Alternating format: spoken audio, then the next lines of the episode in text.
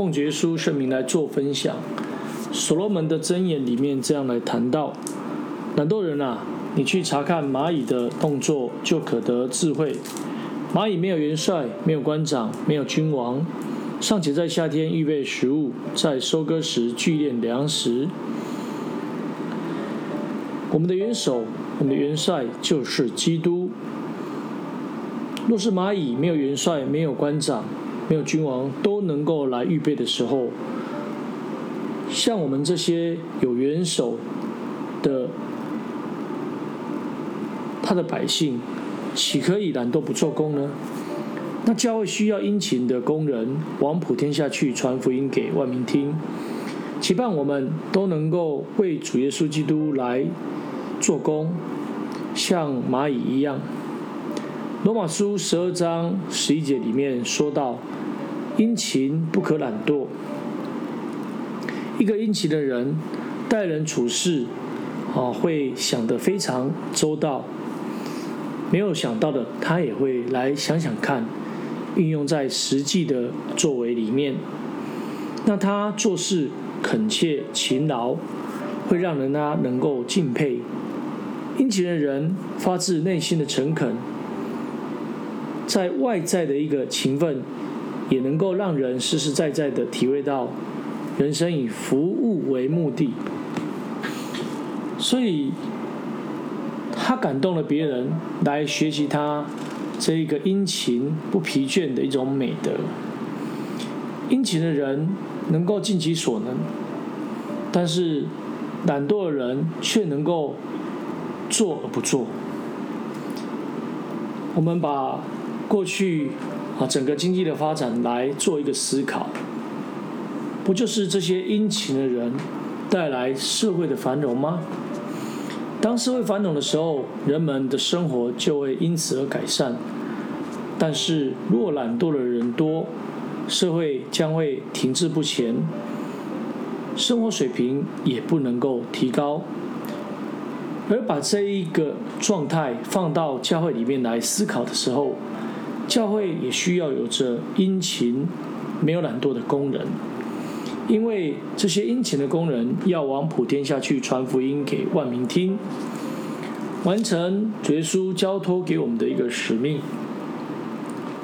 我们是不是还记得耶稣对门徒所说的话？要收的庄稼多，做歌的人少。相信这是每一次神学院在报道的时候，期盼神学生能够有这样的一个心智出来做工。因为耶稣说，要收的庄稼多，也就是要抢救的灵魂多，但是愿意出去传福音的人少。所以，我们岂可懒惰不做工呢？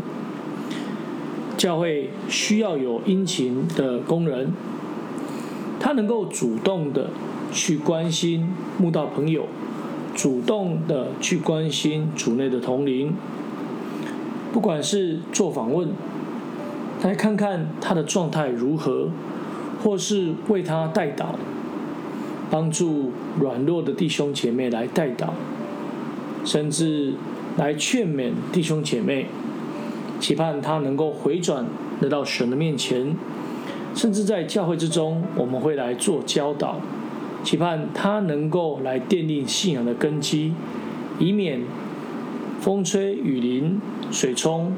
就如同沙土般的流失了，借此要让他来建立信仰的根基，就是建造在基督的磐石上，让主的羊都能够在羊圈里领受主的爱，蒙受主的照顾，这样才不愧耶稣为你我舍命。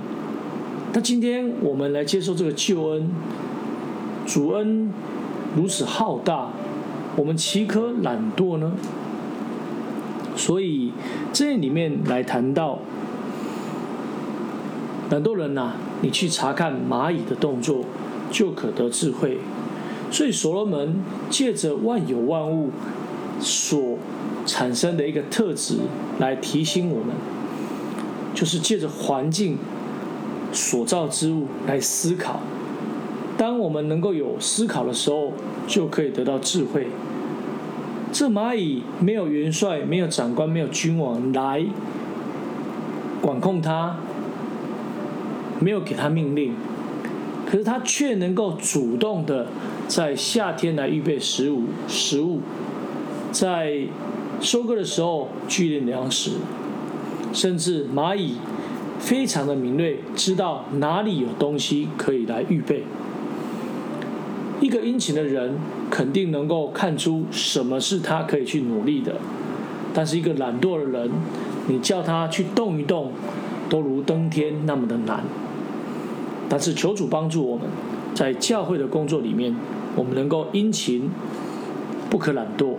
愿主耶稣基督帮助我们。最后，我们将荣耀归给天上的真神。哈利路亚，阿门。